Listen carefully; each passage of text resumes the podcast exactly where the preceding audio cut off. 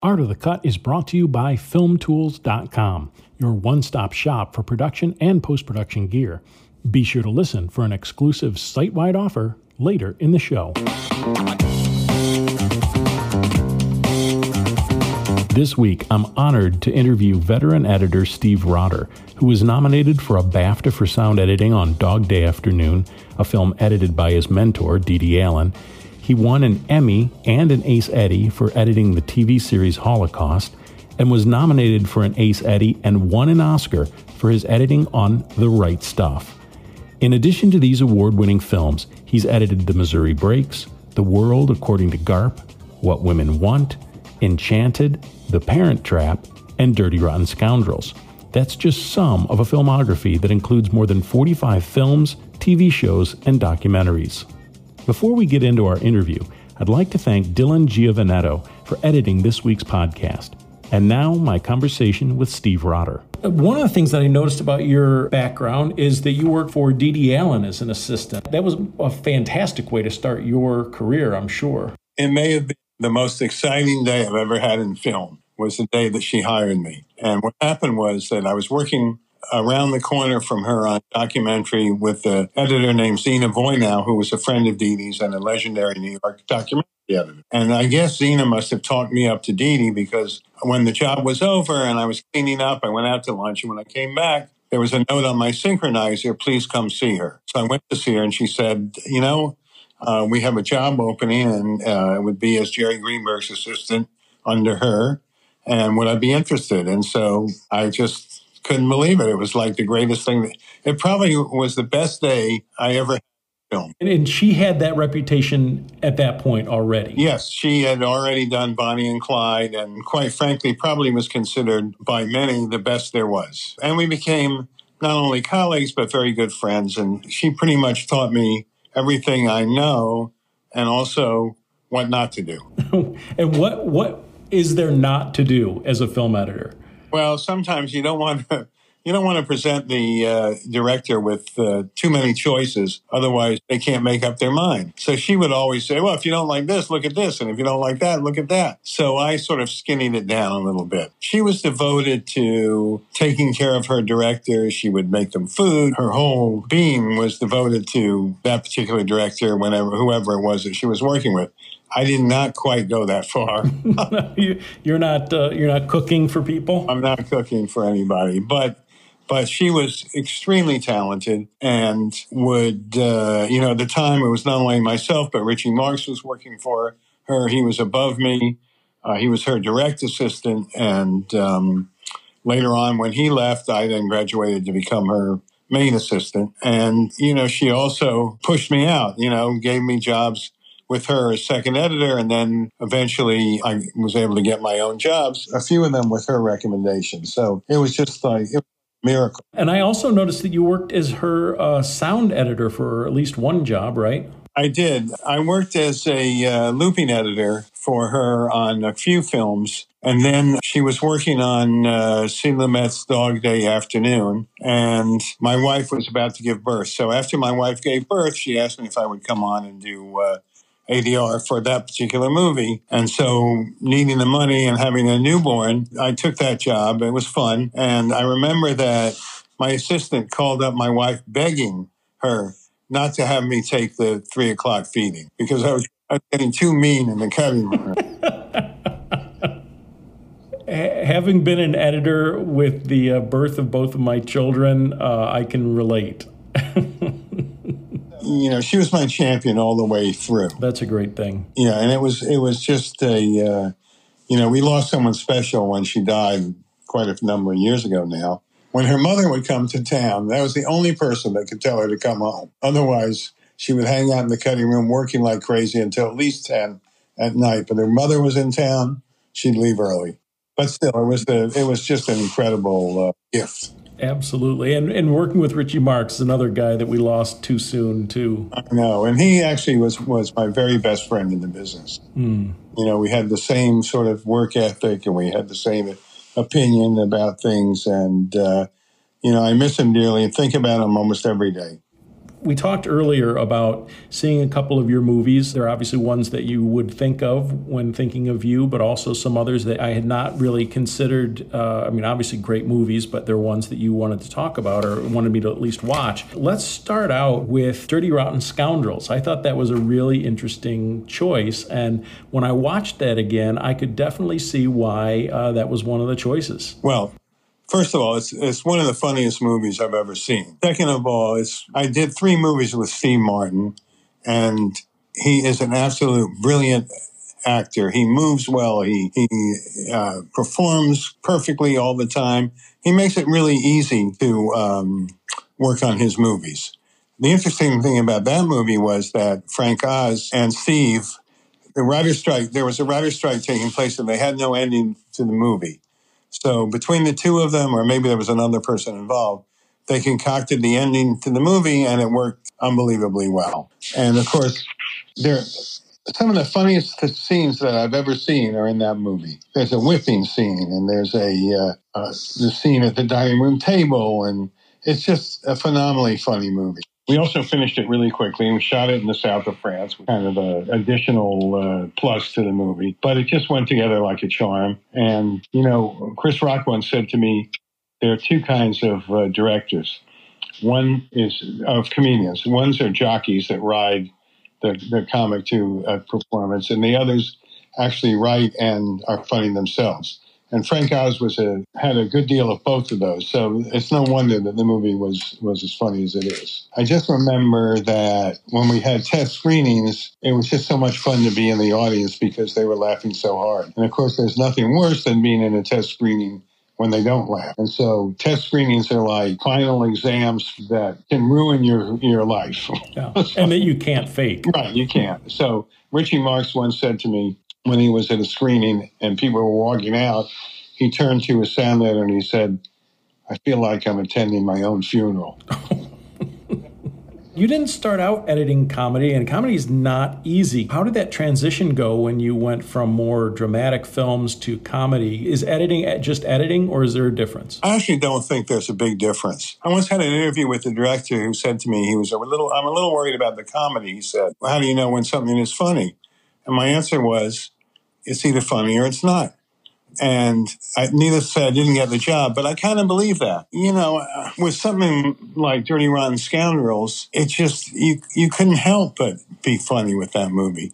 You know, there are all these theories like, do you pause for laughs? Do you extend this? Do you make a reaction shot longer? And I feel like you just sort of have to have the rhythm of the scene. You have to stick with what other rhythms the actors give you. Dramatic film is somewhat the same. I mean, literally with most movies, it's the performance that's the most important thing. And so the more you dig and the more you get as best performance out of that particular role, the better off you are. And so I think your goal is at the end of whatever movie it be, a comedy or, or a drama, is to really believe that it's the best film that it could be with the material that was given. When you've done that and you can actually think that way, then, you know, it's extremely satisfying. Uh, one of the things that I was noticing as I was watching the film, that it's cut like a lot of the classic comedies that are using like medium two shots instead of cutting back and forth a lot. It wasn't a lot of close-ups. It was playing it out wider where you could see the interaction. It was Michael Caine, right? Michael Caine and Steve Martin. So you could see them both together in the frame at the same time. Well, in that in that particular case, I believe that that was the de- directorial decision. And I'm not sure that there were close-ups of those particular scenes that played in two shots. You know, seeing the two of them together was priceless. You know, there's a scene by the pool where they're sort of strutting around. That's, you know, extremely funny. And I believe there are a few singles, but but not that many. And so a lot of these editorial choices, so to speak, really rely on what the director intended and what he gave. So it's not to diminish the contribution of the editor. It's just to say that you use what you have. Yeah, a scene that's like that was a scene where Uh, Steve Martin's character is in jail, and the whole thing plays, I think, like in a oneer almost. I believe there's some coverage through the bars back and forth, and then the uh, policeman standing on the left. But once again, you know, how can you go wrong staying on Steve Martin for that scene? I mean, it's absolutely hysterical, you know, and Michael Caine played it straight, and he's a very nice man. And he always used to say to me, how am I doing? I, I just was stunned that he would ask that question. And the two of them together were just beyond belief. I don't know whether people think about this who aren't editors, but there's a great montage that you did in that movie to Putting on the Ritz. What was that scripted as? And while I was watching the film, uh, I happened to be on Twitter, and I saw that somebody that I, I just happened to like be on Twitter with was the writer of Dirty Rotten Scoundrels. I sent him a message and I said, could you send me the script? And he sent me the script for those couple of pages, and there's very little direction. No, there's none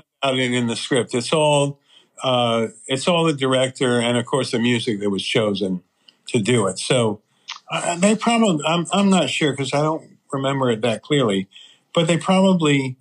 Uh, played that music back on the set, because if you see their movements, it's really choreographed to, uh, and, and the writer was Lee Lawner. Lawner. He was uh, a really sweet guy, and he would bring extras to the set that he found on the beach, joking about that. But uh, uh, we had a good time. Do you remember on that film, I thought it was wonderful that there were places where you don't need to see the plot play out. For example, Steve Martin gets on the plane with uh, this woman that's being conned. She says, oh, you know, I'm glad we're on the same side, kind of, and we're helping out in the resistance.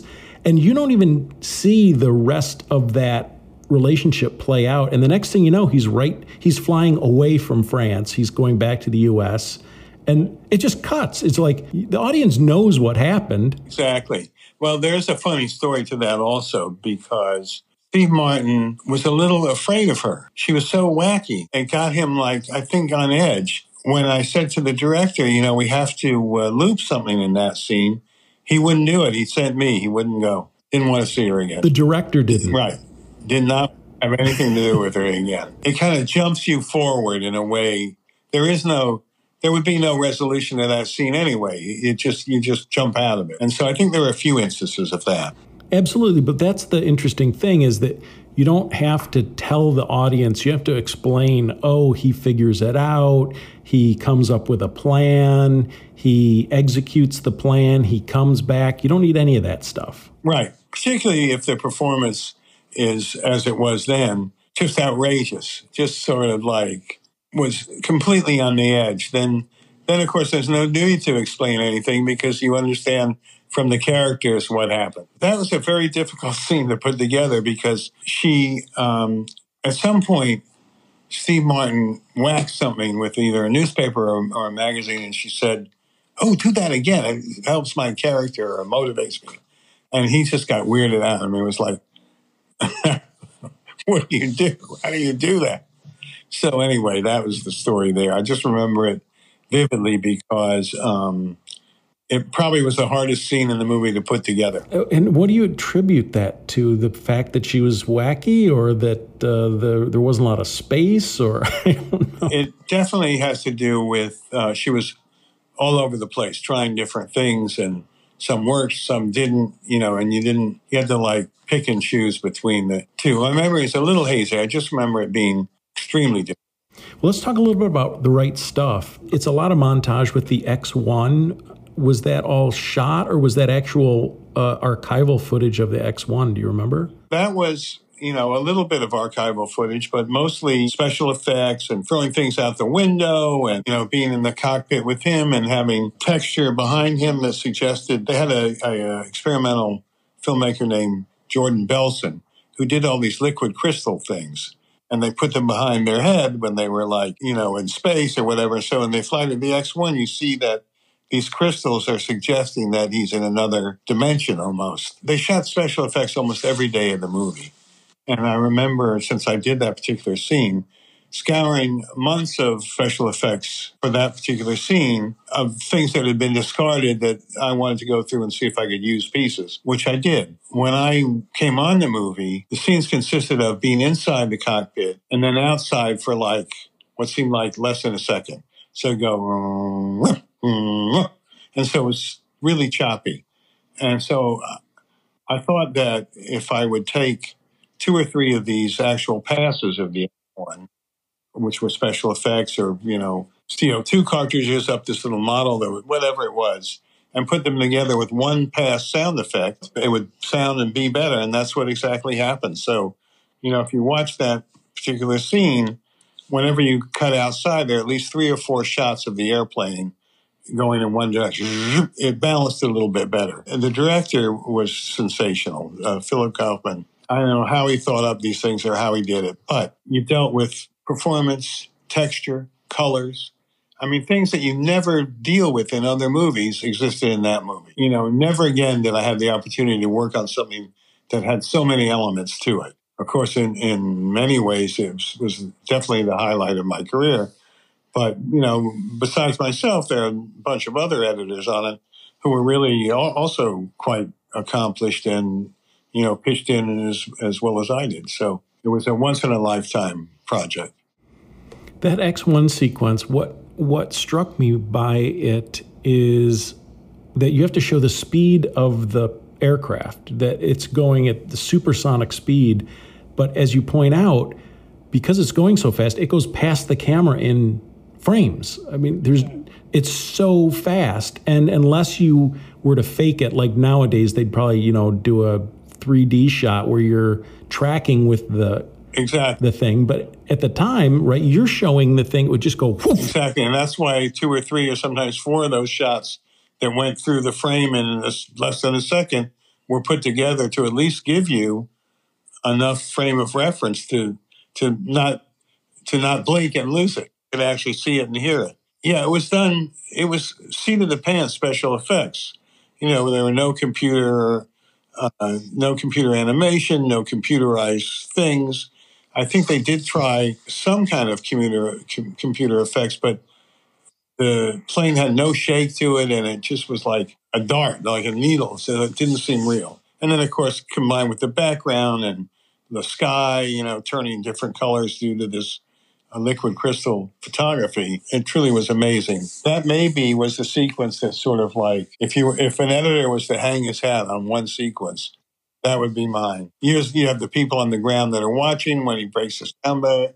I mean, it, It was quite a quite a wonderful piece of directing. In some ways, the editing part was lucky. You have this idea and it worked. But for the same money, it might not have worked. Mm-hmm. No, the editing definitely makes that sequence. And it is it's fascinating to hear you say that you needed to sh- use multiple shots with the same kind of audio to make to bridge it, because one shot is not enough. It would... Right. Exactly. And if you change the audio for every one of those little shots, it would make it like chop, you know, chop meat.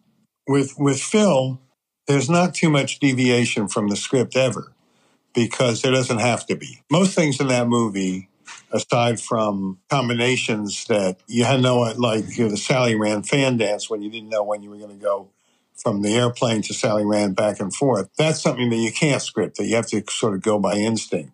But the concept is there. All of those flights, you know, Glenn's flight where you have both stock footage and regular and stage footage. The concept is there. It's just there's a free certain freedom that you have to use to put it together, because there's no way that you can tell how it goes unless you actually do it. One of the things that I loved about The Right Stuff was uh, a sense of dynamics, similar to music, where, you know, having loud parts and soft parts and fast parts and slow parts is important in a in a movement of a piece of music. That's That's something that I felt in this movie. Can you talk about crafting um, peaks and valleys? Yeah, well, in, in that particular movie, uh, the the actual flights and the action things, because of the feeling that you wanted to get while you were in space, couldn't be loud enough. And then all of a sudden it would shut down when you got to, like, the ethereal part, and there'd be nothing. And then when the reentry would come, so... It was by design, um, not clear in the beginning, but once again, Phil had his had real specific sound ideas. And uh, Jay Buckle, Bucklehide, the uh, supervising sound editor, pretty much adhered to uh, and, and did a beautiful job in sort of crafting those those sequences. But if you watch the film, it's really like about the scenes themselves. And so what scene demands a louder uh, perspective and what what is what is more intimate. And so, um, you know, there's a, a really great use of music in that movie, particularly when the astronauts walk out. Oh, yeah. A very heroic moment. Right, a very heroic piece of music that uh, uh, Bill Conti did that uh, was was stirring, almost almost patriotic. How much uh, back in the day, because uh, I came in more video than film before nonlinear, how much temp music was there back around, you know, The Right Stuff? As much as you could put in. We had a, a temp music editor who would do all the, um, you know, you'd do a scene and she'd add the music, and then we'd do these little temp mixes on chems that uh, the assistants would do. And sometimes, you know, we'd have a screening coming up and the chems would be going twenty-four hours, and I would be told, you know, come at two in the morning and we'll do this scene. Oh, geez. And, and you know, the, and then... Uh, I can't remember her name, Susan something or other, but she came up with songs like, with Dennis Quaid, there was a song, There's a Rocket in My Pocket, which I thought was brilliant. That's great. And somebody is sitting there, right, with a record player and transferring stuff to MagTrack, right? Yeah, and exactly. Well, if, you know, not, I think there, there were D, uh, C Ds in those days, but yeah. And then, um, you know, you do the effects, and sometimes some of the assistants would do them. And so you'd go on the chem and you'd have like five tracks, and sometimes you couldn't mix them all. You have to pre-mix them. And, and of course, I would just be sitting there watching at two in the morning. But, uh, and then of course, uh, when we came to the final mix, it was Mark Berger, who was absolute sound uh, guru and, and genius. It was an amazingly long mix. And I remember like, Now, I, I'm not sure about this, but it seemed to me to take months. And then when we were finished, you know, no one really had seen the film in its entirety in quite a while. And we took it to a theater in uh, San Francisco and ran it. And it was like a miracle. It all worked. I mean, really nervous. Boy, what, what, we didn't, haven't seen it in a while. But Phil liked to limit his exposure to the film in, in its entirety so he could have a fresh eye when he ran it. And so... Um, his theory worked. It was like, oh my God, this is, you know, an oh my God moment. Wow. Now, of course, with digital editing, you can add the music and the effects all at the same time, which is the push of a button. Then it was like, you got to build the track and hump the stuff over. And so it was a lot more complicated. But I think the outcome was sometimes even better, because I think that the electronic editing seems to lend itself to quicker cuts in many instances. And so sometimes you're left a little baffled or wanting more, but not necessarily so. I mean, there's some really great films edited electronically. So I, and I, of course, at the end of my career, used electronic editing. Uh, nowadays, when you work with multiple editors, you're on an Avid and you're on a Nexus or a Unity or something, and you can all see each other's stuff. How much of it, how much were you able to share each other's work back then as multiple editors? Well, whenever that, whenever anyone would finish, you know, or redo it, whatever, we'd all get together and screen it, and everybody would offer an opinion.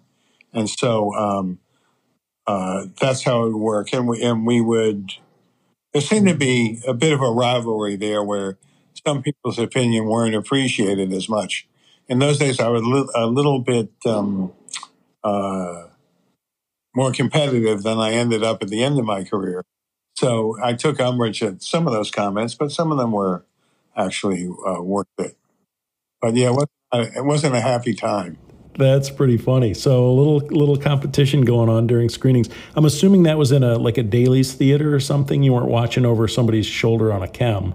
No, no. It was they had their own. They built their own little theater, and that wasn't so little, and uh, in a factory building in San Francisco, and uh, it was like. Uh, It was like a family. There was a shower there, and they had Pilates, not Pilates, what did they call it then? Um, like Nautilus aer- or something? Aerobics instructor would come. Everybody would stop for aerobics. I mean, it was really, it was really like a uh, Japanese factory. How long did that go on? Do you remember what the schedule was like for that from dailies to delivery? I, I think it had to be at least eighteen months, but I'm not, you know, I only know the part. That you were there for. Yeah, that I was there for. Yeah. Uh, and I was thinking about the, with the space flights, that you don't want to repeat the moments, and you wanted to save certain big moments probably for a specific time in the space flight. You don't want to show, you know, what I, I'm trying to think what it would be. You have to build to a natural sort of high point. So if you if you make too much of the beginning, then you've got nowhere to go. Exactly. But once again, you know, that film got a lot of acclaim, but the director didn't get that much.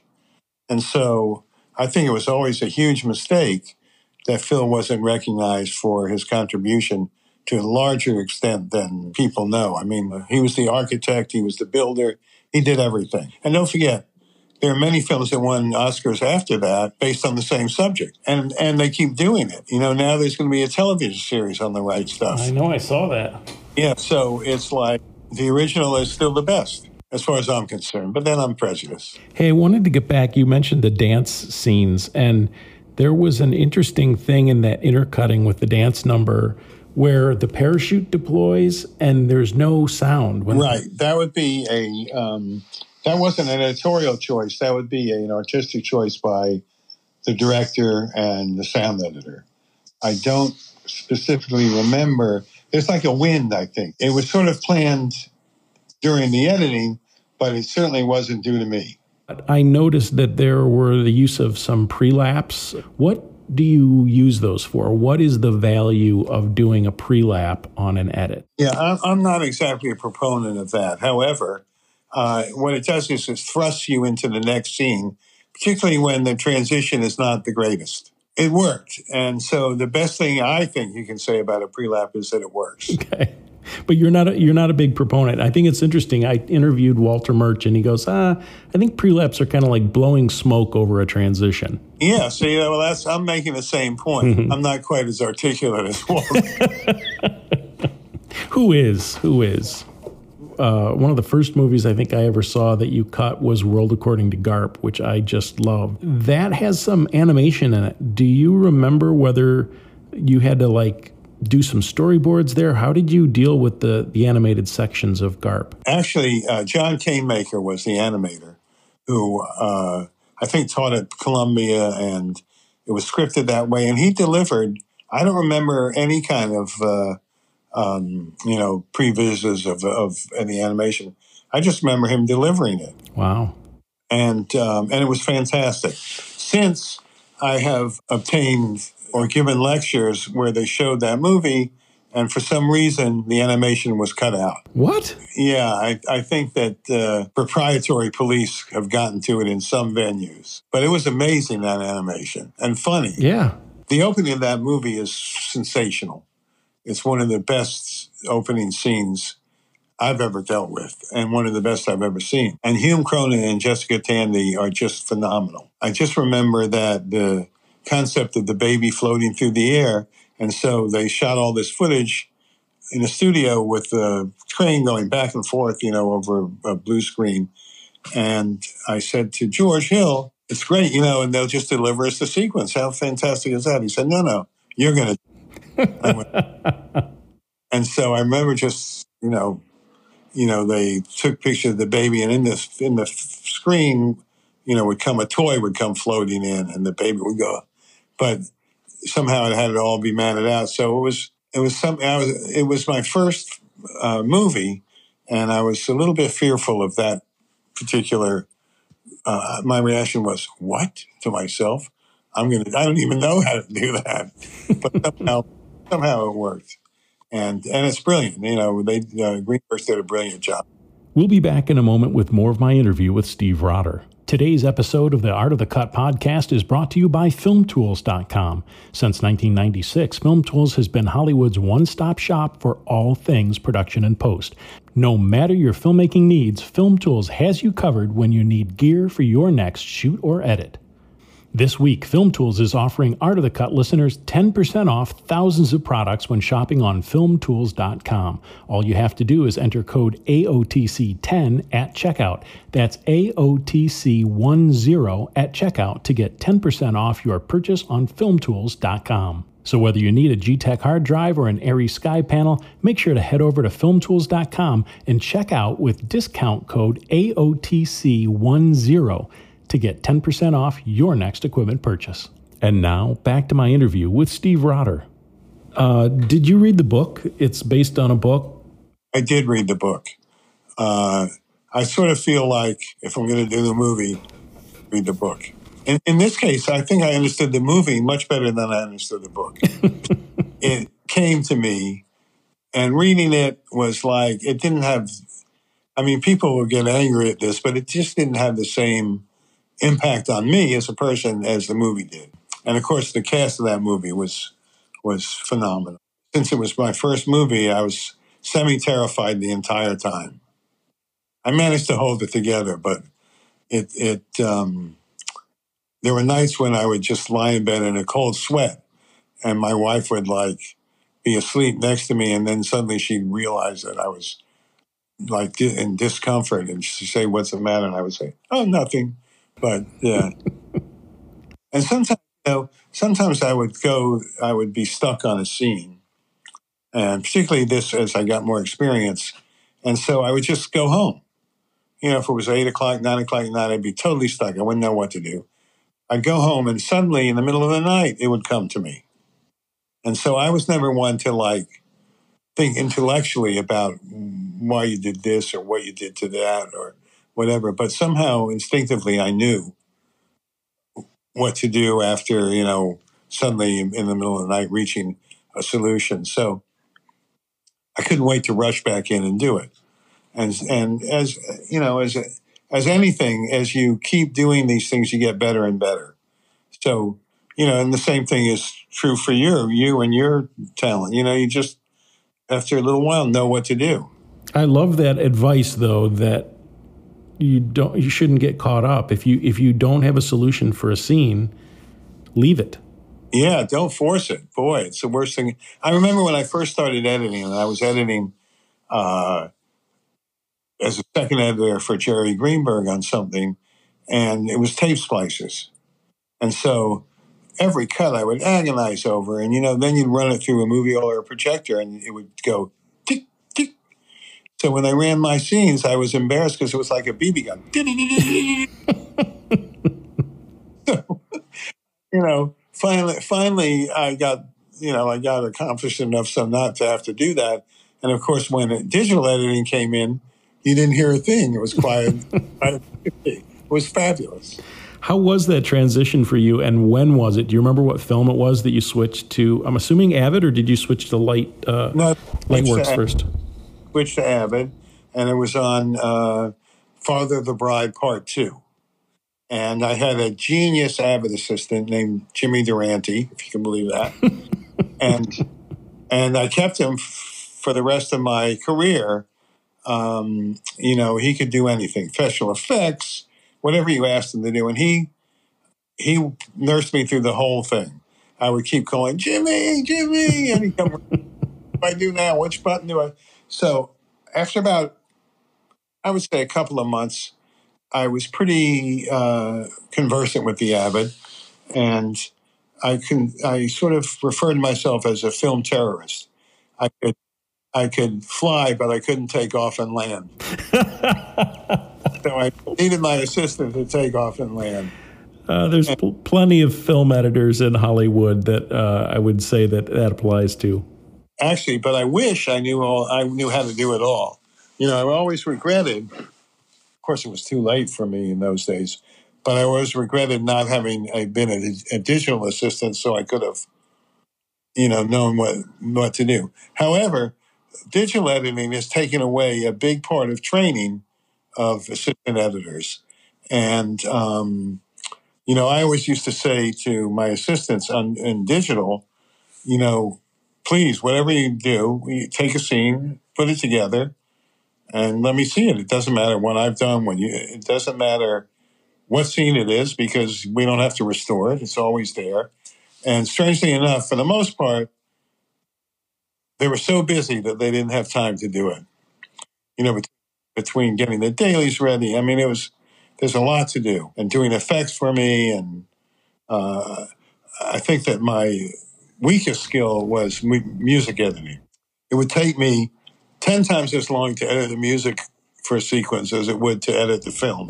I, I, yeah. It's just, it's just, and other people do it really easily and well. That's another skill that I wish I had, but I didn't. So, do you remember the the character of Pooh in World According to Garp? Was there a bigger arc for her than was what was in the film? No, no, that was pretty much. Really? Yep, yep.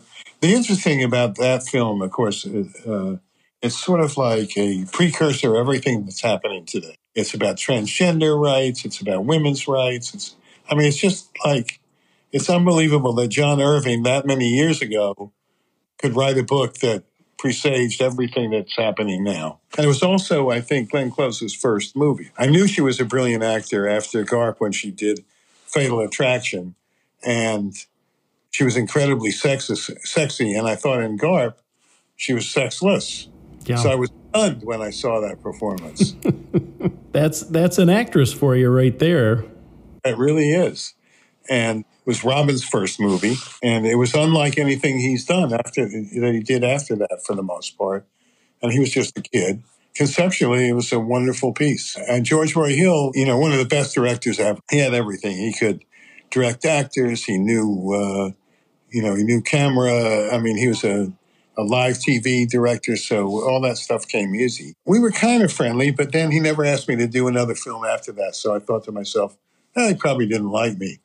But then I knew, sort of like, I think we visited after that, so I couldn't explain it except that the film didn't do well, and maybe at that point I wasn't as skilled as I thought I was. The film was great, so I don't know what the reason was, but whatever. Yeah, you never know why those things happen. You know, those things you have to overcome in a career because there are plenty of times that you're going to have someone that you think is going to hire you that doesn't. What are the relationships like between you and your directors? How do you, you know, what what is the politics? What do you think an editor needs to know about um, nursing that relationship with a director? Well, the most important thing is that when the director shows up every day or every other day or whenever he does show up, that they're happy to see you. So that means that they like you, you know, and so you're there to serve them, you know, and to be their best friend and hopefully, you know, help bring the film to whatever vision they they uh, want to achieve. You have to be a little bit critical if there's something you don't like. You have to speak your mind, but only once. You know, once is enough. They don't, you know, you can't keep harping on the same thing because they'll start to resent it. Not unlike a cameraman. So when the director gets to the set, they like to see this guy. So they like to see you when they come into the... So I guess that means that you have to be likable. You can't be like, you know, you can't have a, a difficult personality that make, that's challenging people. And of course, I mean, there are many editors that work on different levels. Uh, their skill precedes them and they can be a little tough on some directors. But I always found like you had to be as nice as you could to everybody. Like mo- most directors, when you were on a movieola, they would only come in, they wouldn't sit there all day. It was like a, too boring for them. Oh, yeah. It was like, it would take so long and, you know, they wouldn't be able to see more than one or two shots. So they would wait until things were assembled. With the, with the Avid, it's different. They like to be there. They can, you know, just try this, just try that, punch of a button. They don't have to, you know, they don't have to be, they don't have to wait. They can, you know, their lack of patience can show up because you can do something instantaneously. And also the studio can weigh in better, which is not such a great thing when you're on the Avid. You know, they'll come in and say, what is it, you know, what does it matter? Just try it and see what happens. So that's been a, you know, and if the director is strong enough, as a director, you know, if his reputation is strong enough, he can hold them back. But if it's a new director, they have a problem. Do you find that you need patience as an editor to get through the process? The thing about an editor is that you can't, you can never give up. You know, you just work as hard as you can and the day will pass like lightning. So I don't know that patience is the right word, but sometimes I would come in at eight in the morning and be ten at night, and I wouldn't even realize that time had passed, except that someone handed me a sandwich at the... Hopefully two sandwiches uh, in that amount of time. My, my my point with the patience thing is not so much... It's, it's basically what you said about not giving up. It's when I was a younger editor, I always felt like the first edit should be perfect and then it shouldn't change. And now I realize that the process takes months and months, and things change and they evolve, and you have to... have the patience to have have the scene evolve. It's true. Well, I'll tell you a funny story about that. When I first started working with Dede, it was on Alice's Restaurant. Before we showed Arthur Penn the movie, we would run it for ourselves. So we ran it for ourselves, and I had never been on a feature film before, and I thought to myself, wow, this is perfect. Arthur came in, and right from the beginning, he starts to tear things apart, and, and I think to myself, that's how can he do that? It's beautiful.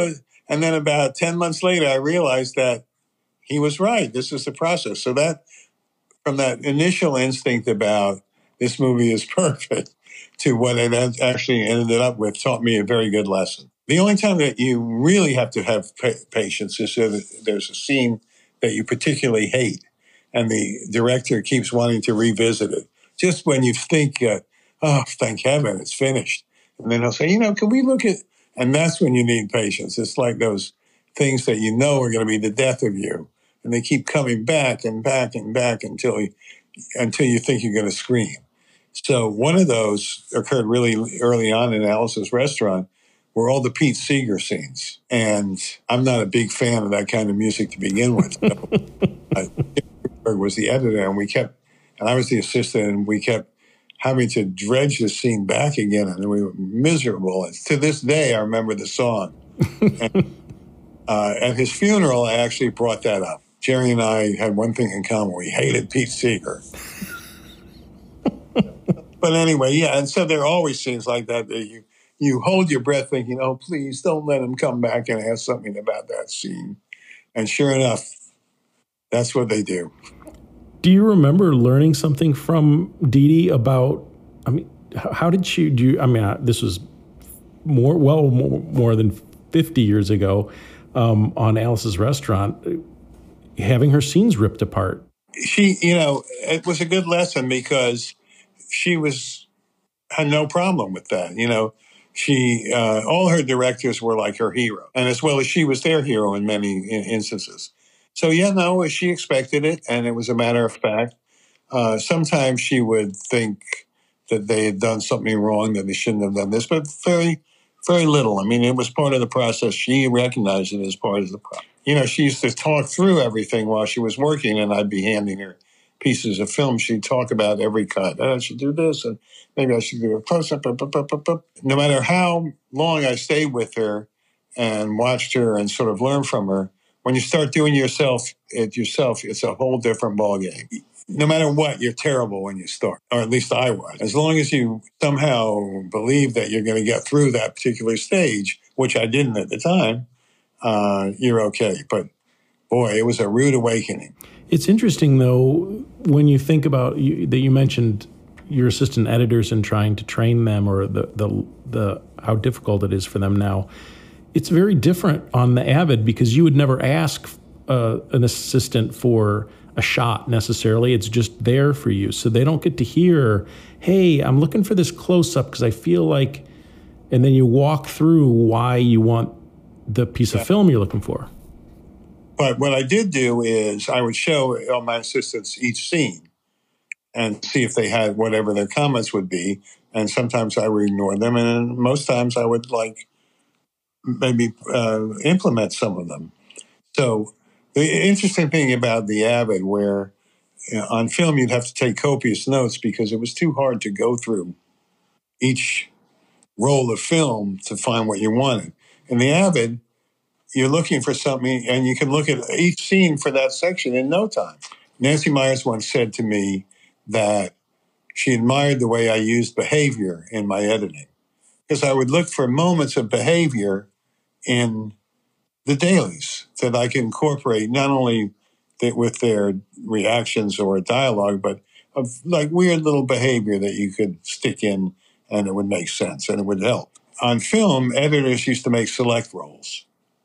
And on the Avid, some of them still do.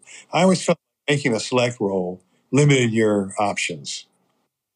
That if you didn't go through everything each time, then you might miss a moment that in notes looked like it didn't work, but perhaps in context, it would be brilliant. Yeah. No, there are, there are editors that like them and there's editors that don't. I interviewed uh, Joel Cox, who's uh, Clint Eastwood's editor, and he goes, yeah, I've never met him, but... Yeah. Select reels are for sissies. Uh, one of the films that you didn't mention, but that I remember, you know, I watched dozens of times because I, I had a uh, a young preteen girl at one time, was Parent Trap. Was that tricky to edit those scenes, the twin scenes? You know, it's one person playing two girls. Is that hard to edit? Actually, it was a lot easier than you think, because what they would do would be they'd shoot the scene with her, then they block off that half of the camera, they shoot the other scene, but they play the audio and they talk back and forth. And then my assistant would, Jimmy. Jimmy. Jimmy Durante. Right. He would then, you know, just sort of put them together. And it was really well planned. The thing about that movie is that Lindsay Lohan was an absolute genius at that time. I mean, I had never, like, made my jaw drop. She was an amazingly accomplished actress at that young age. And, of course, Nancy, being the perfectionist that she is, it was a little bit tricky uh, putting some of the things together, but mostly it just went together because uh, Dean Cundey, I think, was the cinematographer, and he had had plenty of experience with special effects, and so was able to, uh, you know, make it simpler. Do you watch the original movie before you cut that? I thought this one was actually better than the original. I thought the original, well, first of all, it's so many years before the, you know, the original that it was rather unsophisticated. None of the techniques were the same. And ours was much smoother. But, of course, the original with Haley Mills is the one that's considered like the one. Although every kid now who, who has watched Parent Trap, that's the one they remember. That's great.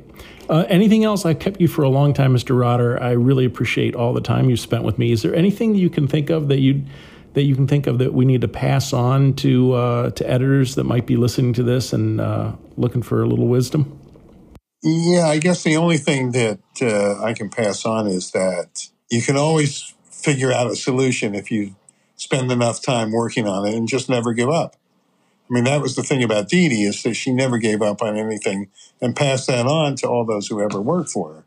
Did you ever do shorts? I mean, a lot of people do shorts kind of in between their feature films just to stay working, to be able to have practice. Yeah, I never had to do that. Although I had plenty of unemployment periods, never had to do shorts. I remember once cutting a documentary on at home in my spare bedroom uh, in sixteen millimeter and waking up at all hours of the night, running in to check the cut or do something. It was a nightmare.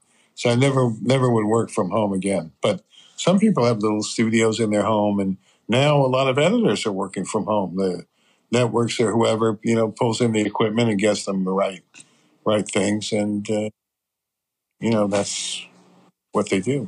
Yeah, lots of people are working from home. And it, it, I am interested in your documentary background. Do you find that there's a lot of overlap in skill set, or is there something that you learned from documentary that you carried into features? Well, you know, the, the thing about documentaries are editorially, you're finding the story, which is totally different from uh, narrative material, when the story is there and you're implementing it.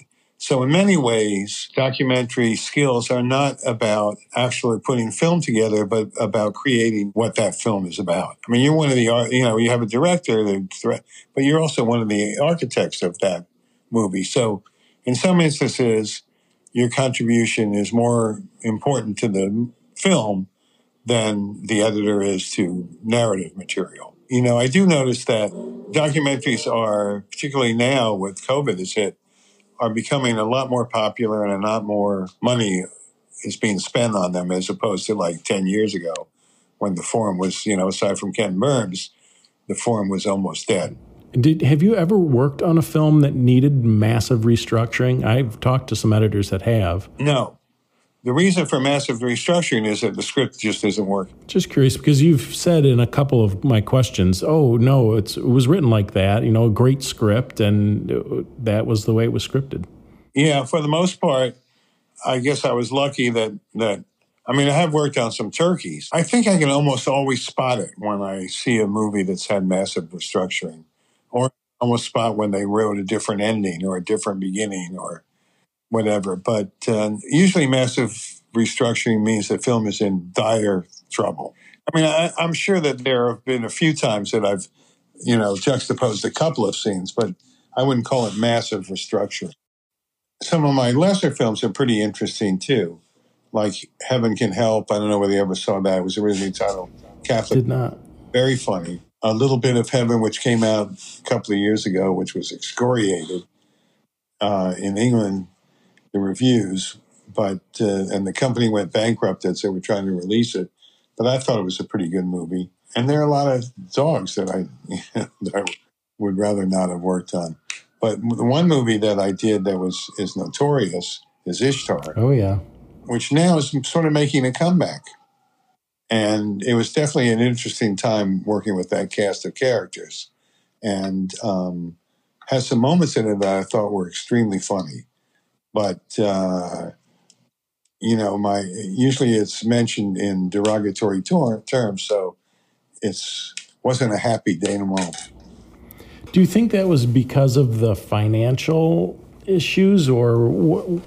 Well, part of it was that I think that our producer and the head of Columbia at that time, who had just taken over, David Putnam, and Warren Beatty, didn't like each other. Or at least David Putnam didn't like Warren. I don't know about, never heard Warren mention it. But uh, so I think that, that uh, it was not high on their list of releases. And, of course, the money made a difference. And, of course, you know, Uh, once someone gets wind of a story that's going not the way you want it, it seems to catch like wildfire. But if you watch the movie, there are things in it that are just totally unique and it's never been done before.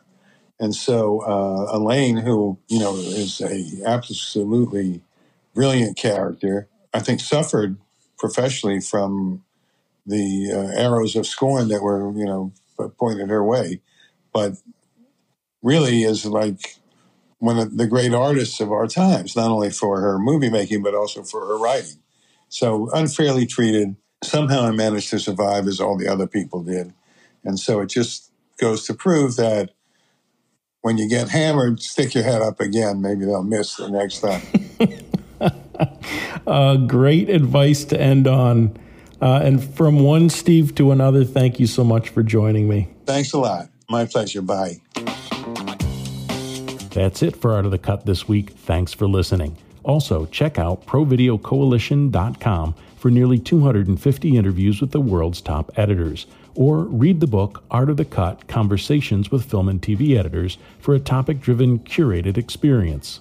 Thanks again to my guest, Steve Rotter, and to Dylan Giovannetto, who edited this week's episode. If this is a podcast that you got something out of, follow me on Twitter and Instagram at, at Steve Hullfish. I hope you subscribe to this podcast and give it a review, please. And finally, be sure to share them with a filmmaking or film-loving friend.